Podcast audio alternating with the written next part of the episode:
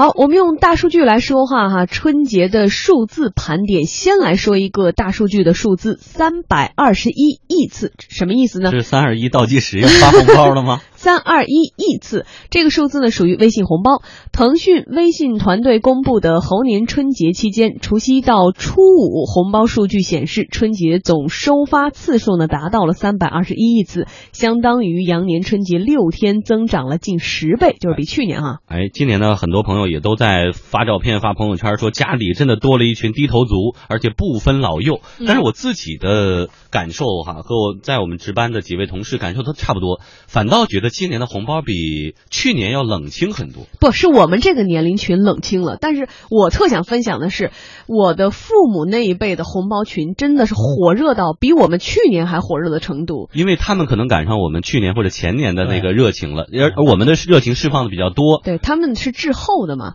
所以德林有没有这样的感觉？还是你还在这个热情当中？呃，我我是这样的，就是我也抢，因为还要发。呃，实际上对于我来说的话，抢红包不划算。比如说一抢了，你还会发的可能是那个十倍还多。比如说我抢到五块，我你太会过了。上个小时就在说投资理财过情人节要买金条，这个小时又在说不划算。咱们能喜气洋洋过点年吗？可以，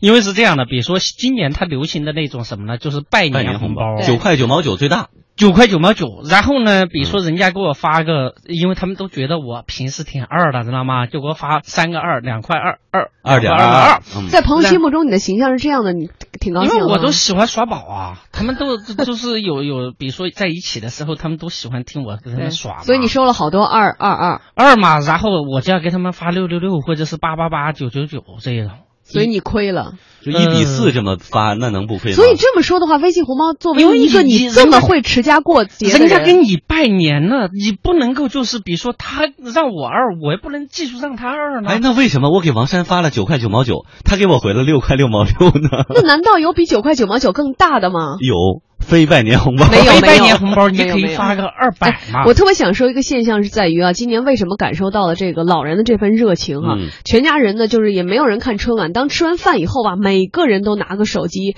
然后呢，这些老人们的那个热情啊，完全不亚于我们去年，甚至更甚于我们去年。怎么说呢？因为他们掌握不透这个什么时候发红包，就是摸不准什么是怎怎么抢来的抢的快和多，他们就认为红包就发对，刚开始我们家老人特别逗，他们认为说站在离这个发红包的人越近，肯定。就抢的越多，或者是抢的越快，然后呢，就得还得有人先预热，说我要发红包了，不能不说你偷摸发了也不行，大家就会说你怎么那么不仗义不地，都在一个屋里啊，就互相发。完了之后呢，就说我要发了，然后所有人都围着他，我就说跟那个没关系，我说你们得离 WiFi 近。后来他们又都说要发红包了，就跑到 WiFi 那儿去。后来也发现不对，后来就总结出说还是得拿贵的智能手机，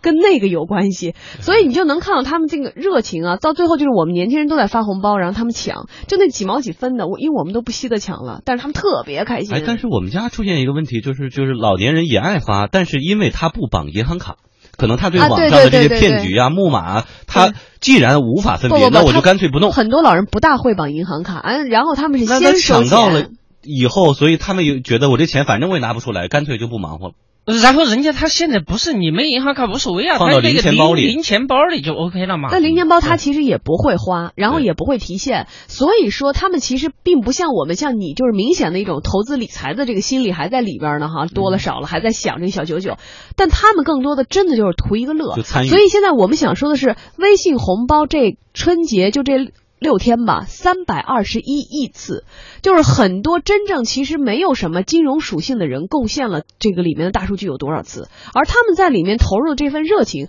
又把微信的粘性或者是活跃度加大了多少？所以春节期间有一个那样的帖子，就是说有一有几个这个数据量就是非常大的，占内存特别大的几个什么支付宝啊、微信啊，还有什么我看微博，对对对，说如果你要删删哪个，说法不一；如果你要留留哪个，只留一个。完全说法都一样，要留的就是微信。对，因为因为微信这个东西啊，就是说它的社交属性很强，它的整个的这个支付呃功能很直接，呃，它不像这个支付宝，反正我我的没有啊，因为它要各种。这个要交易的时候才需要用这个东西。实际上，你开始说的，就说呃，通过大数据，嗯，老人实际上老人呢，他是属那一波属于慢热型的，因为他们对新生事物的接收是有一个过程。而事实上，在三二幺呃亿次这个里边呢，我觉得还是年轻人是一个主力。而这一部分主力的，其实大数据也可以看得出，呃，以北上广为首。而这一部分人，你会发现，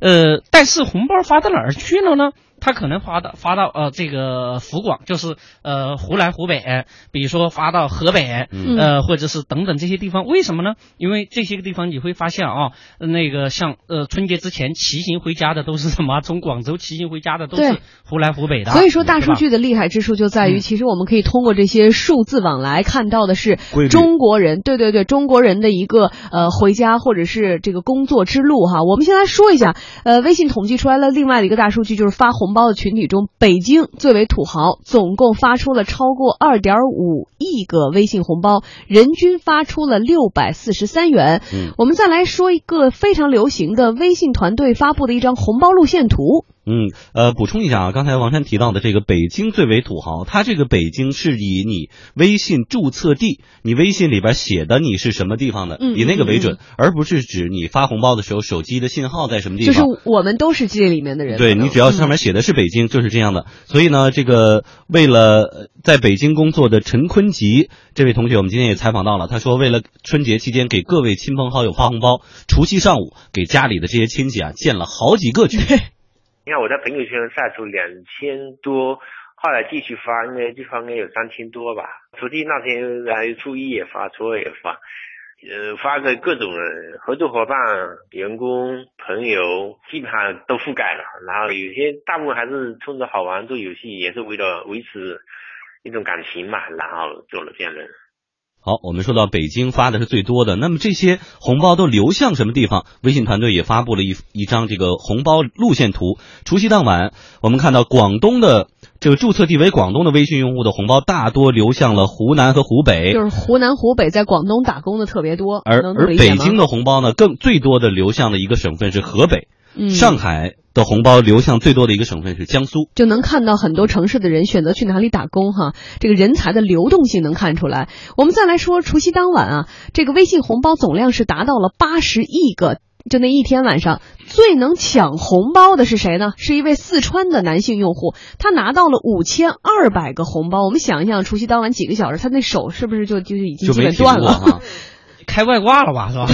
然后最大方呢是一个陕西的男性用户，他发出了七万九百个红包，七万就就一个以一分或一毛钱来说，也发出了好多钱。你已经算不出来了是吧？一个一毛钱就是七千九百块钱了。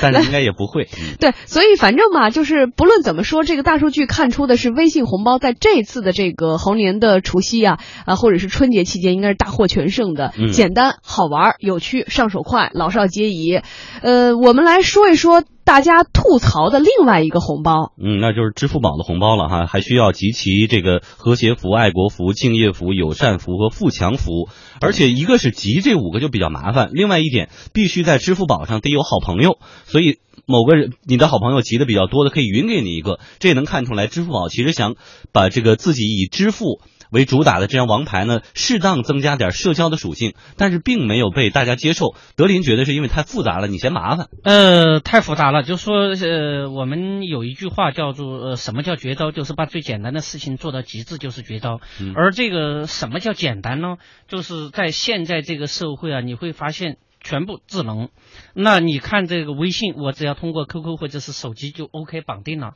它作为一种社社交属性非常之强，人人都都在用这，不无论是我们这个年龄还是这个家里的老人都在用这个，对吧？那支付宝的话，可能是更多的呃，对于这一种泡这个什么呃淘宝的用的比较多一点。就反正像我们家。好几个人就没有这个支付宝。那么在这种情况之下，我找谁啊？我找不到我的支付宝朋友就算你找到了哈，你看他弄了一个很复杂的一个东西，很复杂太复杂对大家要抢，抢完了之后，最后呢，最终二点七亿支付宝用户只有百分之零点三集齐了五福，中奖率非常非常低。啊，二百多块钱吧，反呃，正集齐了之后也就才二百多块钱。对，平分那，几个亿所以你看啊，，我们看马云这次特别亏，我就想说，很多人在说说马云在春节期间就大骂了他的这个呃所谓的这个公关团队吧，或者说这个支付宝玩法的团队。微信红包其实用的是消费者的钱，是我们自己的钱来回来去的发，但大家还乐此不疲。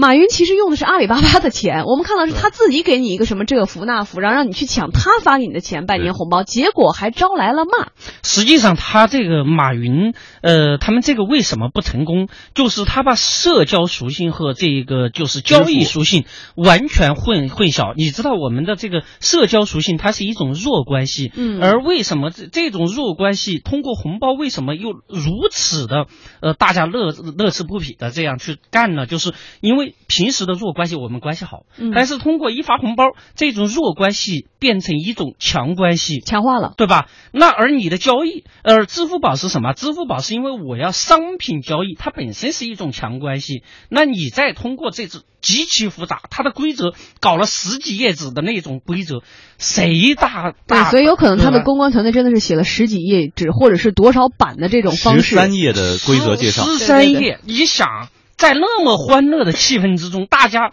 那个微信一摁就 OK 了，人家哥们儿能抢五千多个，就是我那老乡是吧？但是你你还要读十三页规则，嗯，让你去你干嘛？尤其是现在这个大家的都在讲速度，都在讲快乐，都要提高我们的幸福指数。你这个完全游戏规则实在是太这个现在这个年代哈、一切就是速食化的、简单、对快捷，没有门槛儿就已经是门槛儿了。如果你再有一个任何什么注册呀、什么要这要那，肯定就把人给招走了。我们说支付宝红包可能是因为他没有搞明白社交属性，变成了交易属性，然后把很多人给赶走了，然后招来骂声一片。那么百度钱包呢？人家作业挺简单的，你对着手机客户端大喊“过年好”，你就能开启福袋领红包了。然后呢，还能够这个手机百度拍福字儿或者人脸吧，也能领红包。其实门槛儿特别低啊，但是还是没人玩儿。呃，它又不一样，就是说，呃，这个百度它是一种工具型的，它这个工具我们都知道，百度是干嘛的？搜索搜索，对不对？那我没事儿我用它干什么呀？就是你会发现，如果一个手机里边有 N 个 App 的话，那么你最多的肯定是用的是微信的，支付宝你要去交易。其实啊，这个无论是马云也好，李彦宏也好，他们呃有一个。观念他没有转过来，就是说通过这个弱关系变成强关系，社交关系变成交易关系，这个是一步一步是往上升的通道。而你从弱强关系变成弱关系的话，这种东西啊，它不是人所全部要必备的，知道吗？就是呃，它两个实际上是反方向的。反正就一点，就是说在以后社交或者是这个红包大战的路上，就谁也别跟微信来争了吧，微信就肯定是独领风骚了。它也不一定，就是说这个游戏规则是怎么样的变，呃，如以后别人还有机会。别人还有机会，就说呃，那我我有可能就说我的游戏规则会更简单，会呃更好玩儿。比如说，当然了，你看，其实原来的这个电信它也做过，对吧？嗯电信它也做过一个类似于微信的那么一个东西，但是叫飞信，飞嗯呃呃移动的飞信。飞信，但是它为什么就说它没有就是做的那么火呢？它也还是呃跟它的这个，它是一种商品。嗯，而不是纯粹的简单的一种社交。实际上这里边呢，就是就是我们刚才重复的一个东西，就是说由交易变社交。实际上是很麻烦的，因为交易是强关系，强关系它是生活的某一个环节所需要的，嗯，而你的社交是跟你的整个的社交的关系、生活圈子都是生活相关的圈子。一种是生活，一种是交易。它交易是生活的一部分，但不是生活的全部。嗯现在我们看到，就是年轻人，尤其是低头族啊，呃，低头族除了睡觉，百分之三十以上的时间，他是都是用在看这个手机，看手机干嘛？刷朋友圈，或者是这个微信群聊天儿聊天那支付宝也好，或者是百度的钱包也好，我在搜索的时候，我在买东西的时候才用，别的时候你要去逛那个，当然了，对，呃，逛淘宝店的除外啊。所以还有一个我们现在要分享的大数据的数字九百亿，就是刚才呢德林一直在说的一个交易属性，买买买了，哎，买买买这个属性，中国旅游研究院统计，一六年春节出境游人数呢，预计将达到五百七十万到六百万。如果以人均旅游相关费用一点五万元计算的话呢，中国游客春节出境花费呢达到了九百亿元。嗯，来看一下大数据统计出来的热门线路三条，不知道有没有您和家人选择的哈？首先，热门线路一东南亚，不少朋友选择物美价廉的海岛游，实现冬天能够在岛屿里游泳哈这样的生活。最受欢迎的是泰国，嗯，根据泰国旅游部门的估计，春节小长假期间赴泰中国游客将达到至少一百万人次。泰国媒体有一张照片，说泰国某商场内全部是中国游客的合影。热门线路二就是东亚，距离非常短，价格优惠，短途旅行，不少人选择是日本、韩国，而这两地呢已经成为了中国游客准备了优惠的购物和退税政策，刷银联呢就直接打九折。哎，如果呢假期能凑几天比较宽裕，手头也比较宽裕的话，远的热门线路有北美，去美国西海岸自驾，去阿拉斯加、旧金山、洛杉矶等地包揽城市风光，还有人去了加拿大的落基山脉滑雪。由于路途远、行程多，这部分人呢目前还在路上。对，还有另外一个大数据呢，我们看到的是，呃。这个海外购物哈，中国人买的最多的就是奢侈品，全球百分之四十六的奢侈品呢被国人收入了囊中。就是现在呢，举家团圆的方式多元化了，出境旅游也不是什么特别新鲜的事儿了。但是我们总在说几个词汇，不论是消费升级也好，还是说我们的购物升级也好，理念升级、国货品牌升级也好。我们这么大的一个大量九百亿甚至更大的一个数字在外流，我们怎么样提振内需？我们需要改变的是什么？呃，实际上现在有一个词儿比较火嘛，叫供给侧改革嘛。对，就说呃，山东的省长郭树清呢，他说过一句话，就说不是老百姓不想掏钱买，是买那玩意儿了，到底符不符合我用？我们举个简单的例子，感冒药，你说感冒药在中国哪个药店没有？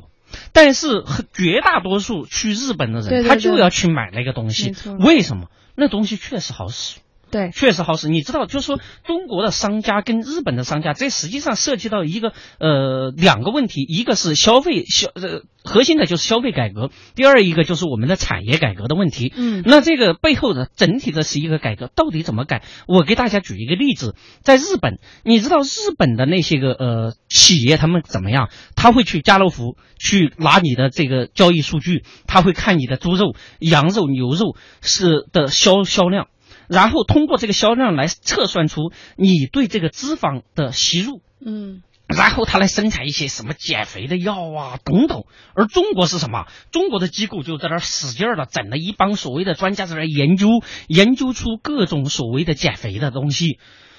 就很多时候，我们的数据可能是很多时候是数呃理论。堆积起来的，而很多时候可能国外这些已经是大数据了，就是大家真正需求的。所所以说，除了我们说到的，不论是我们的消费升级，还是我们的品牌升级，我们的供给侧改革，最重要的是在于这么多人选择国外，可能国内是真的很多问题到现在还是不达标的哈。我们马上呢即将连线的是我们的经济之声记者丁玲娜，因为呢呃我们来关注一下二零一六年全国旅游厕所工作的推进会啊，这个特别应景。现在，玲娜过年好。呃，王珊你好，给我们来介绍一下吧，在这个会上要解决哪些难题？嗯，好的，呃，那么之所以啊，在春节上班后的第一天呢，国家旅游局就要组织召开全国厕所革命推进会，那么这是在今年的这个二零一六年全国旅游工作会议上，呃，国家旅游局局长李金早定的一个目标。呃，那么从去年二月份开始呢，国家旅游局就呃开始全面部署旅游厕所的建设和管理工作。呃，那么按照国家旅游局局长李金早的说法呢。呃，在中国跟世界旅游强国之间一个明显的差距就是厕所建设管理严重滞后，呃，这也是发达国家现代文明生活的一个重要的差距。那么在中国呢，很多地方花大量的人力、物力和财力去推介旅游景区景点，但是呢，不愿意扎扎实实的把厕所建设好、管理好。呃，其实呢，一个脏乱差的厕所可以瞬间毁掉花费在旅游推介上的所有努力，并且这个负面的影响呢很难挽回。那么从二零一五年开始呢，呃，这个国家旅游局就在推动这个旅游厕所叫旅游厕所革命啊，是一场这个声势浩大的一个工作呃推进。那么在去年的财政部安排了四点八亿元国家旅游发展基金，重点支持地方的厕所革命，占到全年旅游发展基金地方补助资金的百分之六十这么多。而且截止到去年十二月底呢，全国各地已经完工的厕所占到全年总计划的百分之一百零四，呃，已经超呃超目标完成了任务，达到了两万两千零九座。